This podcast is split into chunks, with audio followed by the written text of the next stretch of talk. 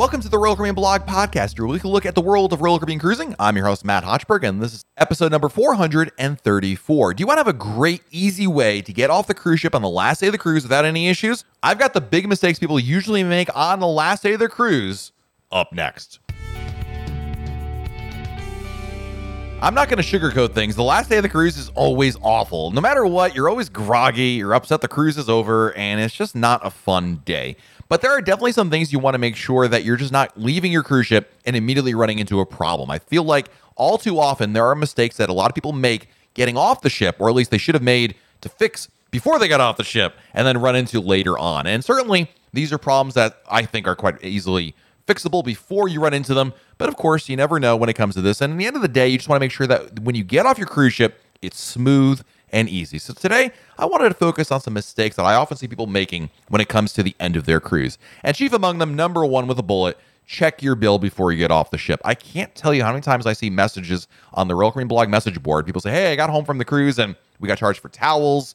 You know, I don't know what this charge is. We got overcharged for this thing. We didn't get a credit we were supposed to get." Make sure, especially the night before your cruise ends, to get a statement of everything you've spent so far and to ensure that it is all accurate. Mistakes happen. People are, you know, human beings. It can happen. And a lot of times, you know, you may have some crew member tell you earlier in the cruise, oh, yes, that will not be charged to you, or, you know, we'll take care of that one or reduce that one. And it just doesn't happen for whatever reason. Make sure you get the mistakes taken care of before you get off the ship. A lot of times people think, oh, you know what? Forget it, honey. We'll just, I'll just call Royal Caribbean next week and we'll sort it all out. That's a big mistake because it's really impossible for the shoreside staff to figure out what happened on board.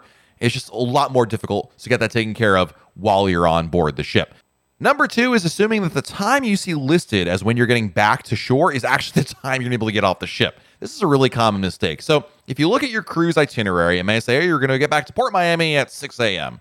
Yeah, not really. I mean, you may actually get to the dock at 6 a.m., but there takes a lot of time for the ship to be cleared by custom officials, for luggage to be offloaded to the ship. And this takes, quite frankly, a lot more time than you may think. So, number one, don't plan on getting up that early. Sleep in if you can. Take advantage of that opportunity. Every extra hour of sleep does help. But don't assume that the time that's listed in the itinerary that you're going to dock is the time you can actually get off the ship.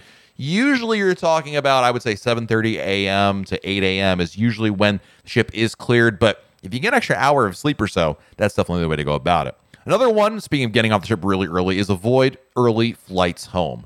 You know, I often tell folks, you know, you should fly in at least a day ahead of time of your cruise. But when it comes to getting home after your cruise, I think a lot of people play too much Russian roulette with what time their flight home is.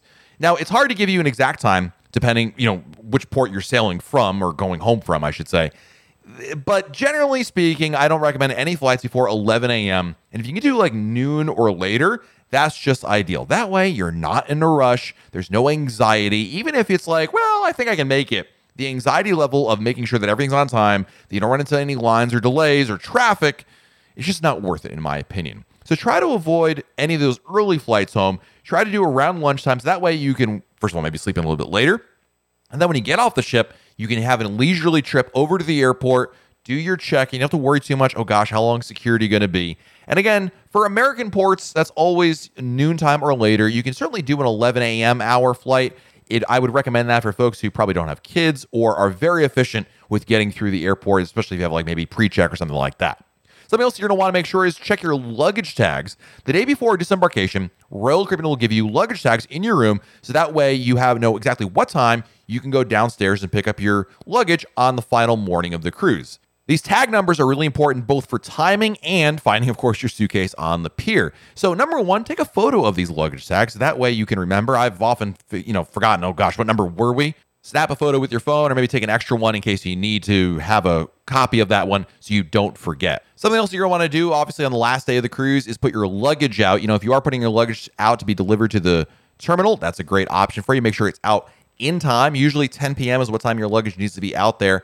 And also make sure you leave yourself extra clothes. So that way, the next morning, the final morning of the cruise, you have something to wear. It's really easy to just be like, well, I'm going to pack all this stuff up and then realize, oh gosh, I don't have anything to wear besides, you know, my pajamas or something like that. There's always somebody who ends up walking off the ship in their pajamas or in a bathrobe or something like that. Don't be that person. Make sure you leave out both clothing you're going to need in the morning as well as toiletries and medicine you may need in that morning. You have the option of carrying off your luggage, by the way. So this is only really good, number one, if you're able bodied. If you're on a short sailing, a three or four nighter, it's really easy to do this. But if you're on a seven night cruise, you know, taking everybody's luggage off the ship can be a little daunting, a little, you know, physically and intimidating, quite frankly. So make sure that you're capable of doing it. If not, leave the luggage to be brought off the ship. And by the way, speaking of those luggage tag numbers, if you get a number and it's you look at the and it's like, well, that's not going to work. I need an earlier time or a later time. Later time doesn't really matter. It's more the earlier time that matters because the luggage tags correlate to a time in which your luggage will be ready. Doesn't mean you have to be down there exactly at that time. Just no earlier than that time. Anyway, if you need a, a earlier time, a, a, lower luggage tag number, go to guest services and, and, politely ask. Usually, you don't have to give them a story. They'll just be like, "Yeah, what number do you want?" Okay, good. Here you go, and and you're off to the races. But it's really important to leave out anything you need for that next morning, uh, so that way, like things like toothbrush, pajamas, medicine, you just want to make sure you have those things so that you haven't packed them away. Speaking of having a relaxing morning, also don't forget about breakfast in the morning. I know it can be kind of like one of those situations, and I'm certainly guilty of this, where you think yourself, that's the last day of the cruise. I just want to get off the ship. I just want to go home, right? And then within about 45 minutes of being off the ship, you suddenly think to yourself, man, I'm hungry. you know, maybe the first time you've actually been super hungry since getting on the ship, but nonetheless, you'll be hungry. Take advantage of that breakfast. Again, if you had that later flight home, if you did that noontime or later, you're going to have plenty of time on the ship. And room service is usually not available on the last morning of the cruise, but you'll have breakfast available in the main dining room as well as the Windjammer. Of course, if you're staying in a suite, you may have Coastal Kitchen or another area to go to as well. But take advantage of that breakfast. I mean, again, it's the last free food you're going to have on board the ship. And by the way, Starbucks is usually open on the last morning of the cruise as well. And yes, you can take your Starbucks off the ship. I've done that a couple different times, and it's been well worth when I get back in my car and I'm like, oh yes, finish my Starbucks coffee is really, really nice. You know, something else that's been different about disembarkation since Royal Caribbean restarted cruises in 2021 is the fact that you can stay in your room longer than normal. So before the pandemic, you would have to exit your room by a certain hour and then you need to report to a certain area of the ship to wait for your luggage tag number to be called. Because of overcrowding, they don't want to do that anymore. So instead, you get to remain in your room. But there is a fine line, in my opinion, between you know, staying in your room and of course being respectful of what time you need to get out of there so that way your cabin attendant can turn the room over. Certainly Royal Caribbean says you can be in your room until, you know, whatever time they're going to start doing everybody off the ship kind of situation. But if at all possible, try to vacate it as early as you can so that way you can be respectful of your cabin attendant, but don't feel like you need to get out of there at 6 a.m. by any means. Again, this is the new normal. They understand that, and boarding time is a little bit later than they used to be. So make sure that works for you, but understand that there's a lot of other things happening along the way. I think another tip for your luggage, by the way, when you get off the ship and you pick up your luggage, just like the airport, it's really going to be helpful to have a way to distinguish your bags from somebody else, whether that is a sticker, whether that is a piece of string, or what have you, some sort of decoration on your luggage, so that way you can easily identify it. Even though your luggage will be relegated to a certain number, right, in the cruise terminal, it's going to be helpful to have a specific way to say, oh, I see that blue ribbon or that green sticker or that luggage tag on there that I put on there, you know, a vanity one it's a lot easier to just pick it out. And by the way, I know it costs a little bit of money to tip them. The porters on the last morning of your cruise are worth their weight in gold because it is so easy to have them take your luggage for you. And don't forget, you can also give them the luggage you're taking off the ship as well. If you have liquor or a backpack, give that to them. They can put it on their cart. I think it's well worth it. And in a lot of cases, depending on the terminal, the porters actually have a special line for them or a way that they can certainly bypass any lines that may or may not be there. So make sure that's something you take advantage of. I'm telling you, I love tipping the porters in the last morning of the cruise because it just means one less thing for me to carry on. And then, of course, a lot of porters will also take the extra step to actually pack your stuff back in your car for you. If you have a car, they'll actually put it in your trunk, which is really nice. So you know, tip them a little bit, and that makes a lot of difference. I think truly the last morning of the cruise is going to be a lot easier for you if you simply try to plan out as much as you can in advance, whether we're talking about things you do at home, like, you know, putting certain decorations on your luggage, or while on board the ship, doing packing at the right time to ensure a smooth departure off the ship. All that contributes to a much smoother experience getting off the ship. All too often, I see folks who try to just do it all at the last minute or didn't do anything at all and just like, forget it, we'll just figure it all out when we get there. And you know what? It makes sense at the time I've certainly been guilty of doing that. Like, I'll pack the next morning. And every morning I pack the next morning. I regret it every time. Like, why didn't I pack the day before? Ugh, I could have been sleeping right now. Anyway, take advantage of those things.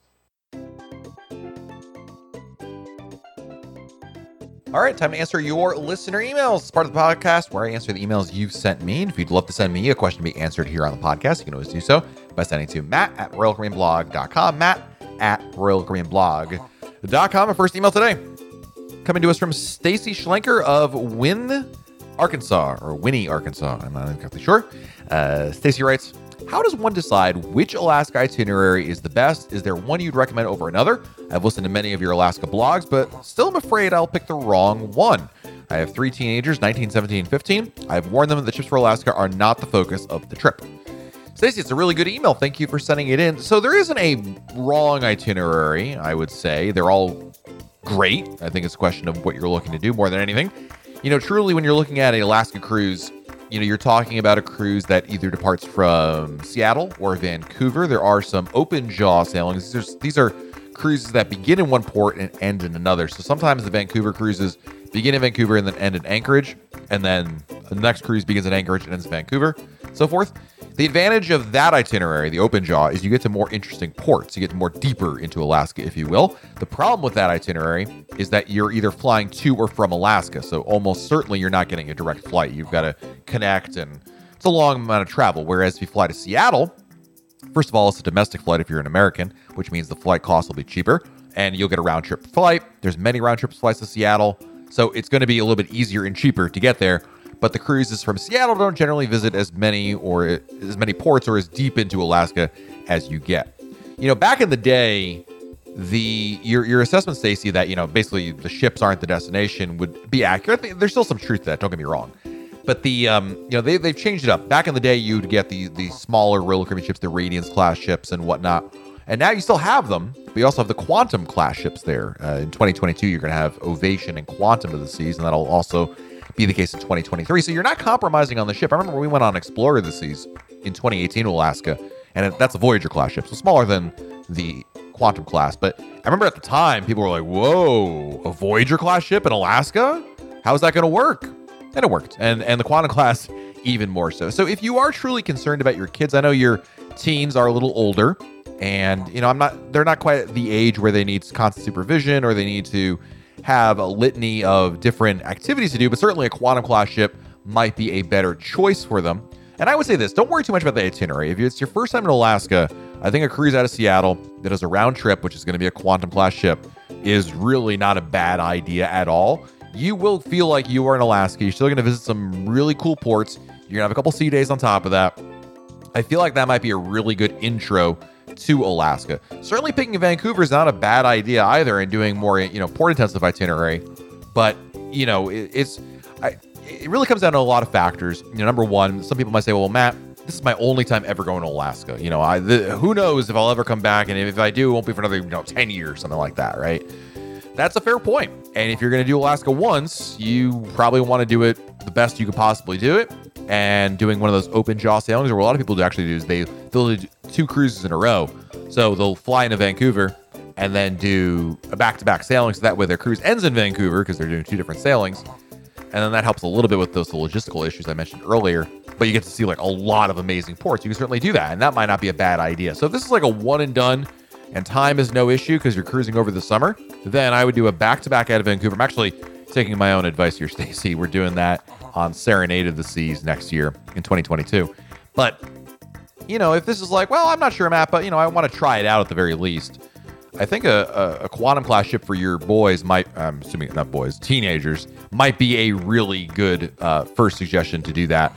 And that allows you to experience Alaska, be on a great ship, and not feel like you're compromising in terms of the onboard experience. Even though you're right, there is a lot of, you really focus on what's happening on, on shore. I just don't want you to feel like you're truly making a mistake where I'm really kind of splitting hairs here with what was superior than another one, which is not really the case at all. It's more a question of, you know, what you're looking for. So hopefully that answers your question. Our next email is from Steve, who writes, Hi, Matt. Just listening to your podcast on episode 430 and have an important comment. He answered a question from Kelly about selling from San Juan, Puerto Rico. One of the things she asked is if Puerto Rico requires any special paperwork. They do. And it's very important that it's filled out ahead of time. Without this paperwork, you're not allowed to leave the airport. The name of the document is the Puerto Rico Travel Safe Declaration and QR code. It can be filled online at travelsafe.pr.gov. Steve, thank you for the email. And of course, there's a lot of always you know important things there that um, certainly I, I maybe fail to disclose as well. But it's important to know those kinds of things. I certainly would imagine that if you got to the airport, they'd kind of clue you in on that. But being in advance is always a smart idea and knowing what to expect. So I appreciate that. Thank you. Our next email is from Arbo. You're right, that's how they signed it. Hi, Matt. Looking forward to each new podcast. And today, I'm anxious to listen and learn about the Tampa port restart on my way home from the office. We're scheduled to sail Brilliance of the Seas for New Year's, departing Tampa December 29th. I know a couple months ago, Brilliance's original restart was pushed back to December 13th, and several people were booked on Serenade instead. However, in another forum, some Royal Caribbean passengers were freaking out that suddenly all the Brilliance December departures were disappeared from Caribbean's website. I checked, and it's true, but I don't think any issue to worry about. Assuming all is well and on track with Brilliance's December restart, Caribbean will likely do a test cruise before scheduled itineraries. Can you provide any insight as to what Brilliance's restart plans are as of late? Sir, absolutely. Happy to help you out here, Arbo. Uh, you may already know this information. This email was sent to me about a month ago, and anyway, for the but we'll answer the question anyway. It's still relevant. So, Brilliance of the Seas had her first test cruise uh, completed last week, December fifth.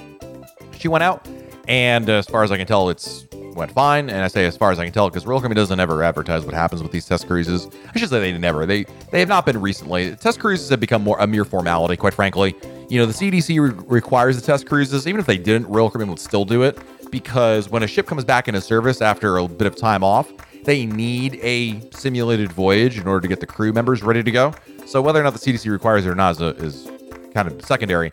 And on top of that, the actual yeah, all the test cruises that have been done so far have been just, you know, again, mere formalities, it seems like. So I wouldn't worry too much about that. And as you mentioned, Brilliance of the Seas restarted cruises on December 13th. So all good there. You know, a lot of times on the online forums, I've seen it plenty of times. People freak out because something changes. You know, human beings don't like change. We're not, we don't like it. We want everything to always be the same, everything we expect there to be the case. When there's not a something exactly the way we expect it, people start freaking out, right? We're, we're very, we're very fidgety animals out there and we don't like change. And, and certainly I've seen that in the past. But yeah, no, not to worry about that. In fact, I would wager to say any anybody looking at a test cruise coming up here either at the end of 2021 or into 2022, I wouldn't lose any sleep over the test cruises. Like I said, they seem to be more mere formalities than anything else. There's not really any um, I don't want to say no danger. Anything's possible, but certainly not a cause for concern at any level, if you ask me. So.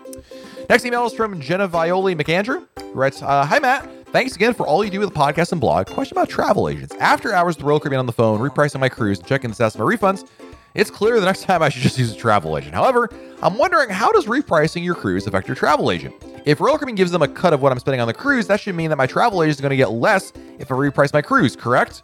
That mean that seems that doesn't seem fair. If that's the case, I don't know why that I would want to do that to a travel agent, or does this somehow work differently than I'm thinking? Thanks for your help. That's a really good question. I believe the answer you're correct that basically travel agents are paid a commission based on the total cost of your cruise. If you pay if your cruise costs ten thousand dollars, you're gonna make a lot more money on the commission than if they if your cruise costs, you know, thousand dollars, right? That being said, travel agents, Jenna, are you're not shorting the travel agent. Don't look at it like that the value of a customer to a travel agent is not in your one cruise. It's not in the one sailing you're looking to book. It's in multiple cruises because over the long term, long repeat customers are where travel agents make money. You book a lot of cruises, someone else books a lot of cruises, their brother books a lot of cruises, I book a lot of cruises, and you know what? They've got a steady stream of commission checks coming in there. So, and, the, and they want to make you happy. And the best way to make a customer happy is to save them money.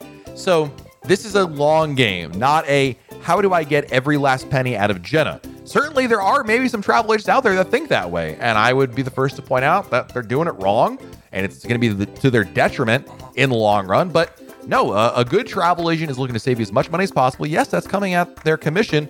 But again, that's going to get you, hopefully, to say, you know what? I want to rebook with person X and, you know, be able to rebook my cruise and, you know, and then book more cruises. And, you know, if, if, I think many people listening to this podcast would agree. Most of the time, when you're booking a cruise, especially with things kind of stabilizing, so let's take a pandemic out of the equation for a moment.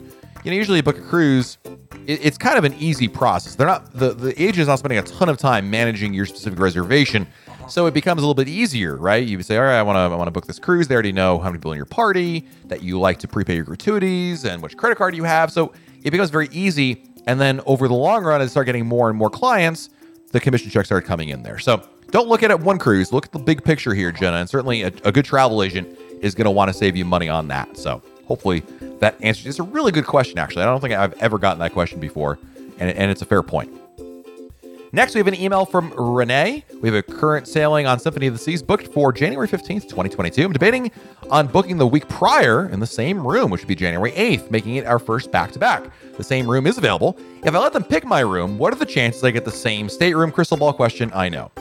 So Renee is asking, she wants, she's considering doing a back to back cruise. And if she does like best, or if she does the guarantee room where Royal Caribbean chooses the room, what are the chances she keeps the same room?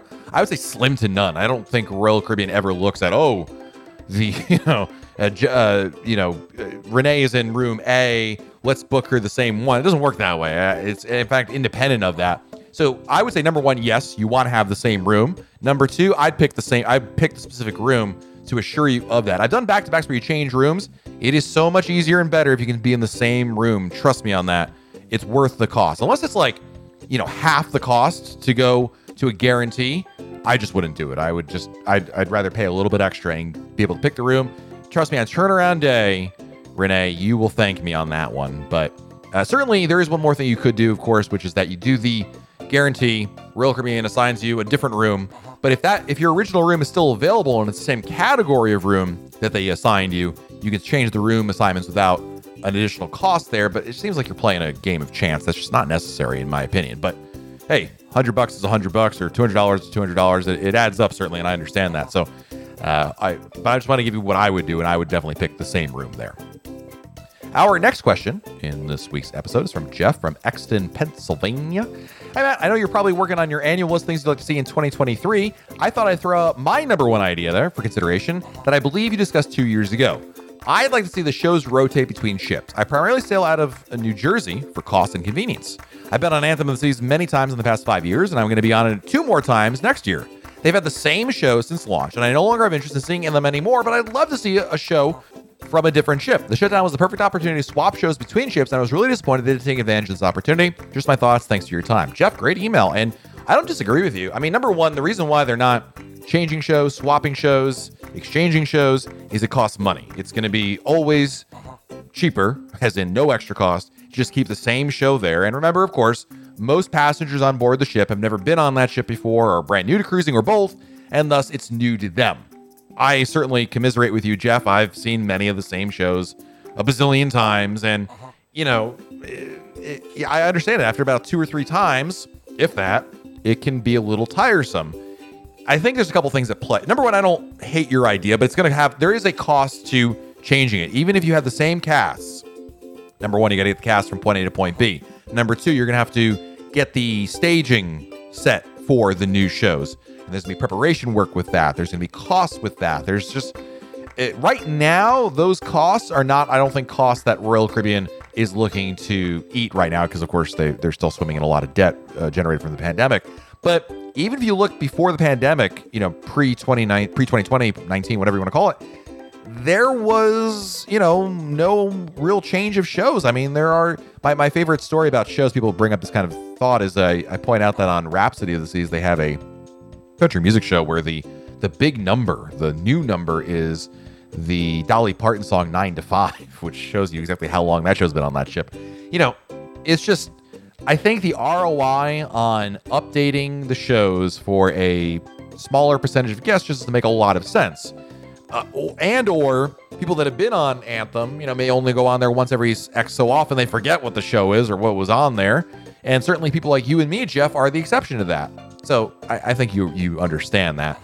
But I think honestly, the my only I don't hate your idea. I don't think your idea is terrible. I think it's a it's a neat idea. I wouldn't mind having shows move around a little bit more, especially the Broadway shows on the the bigger ships. You know, whether it's Hairspray, Grease, Mamma Mia. It'd be great if they you know they did little tours and you know for six months they run this ship and six months they run that ship. That'd be a cool idea.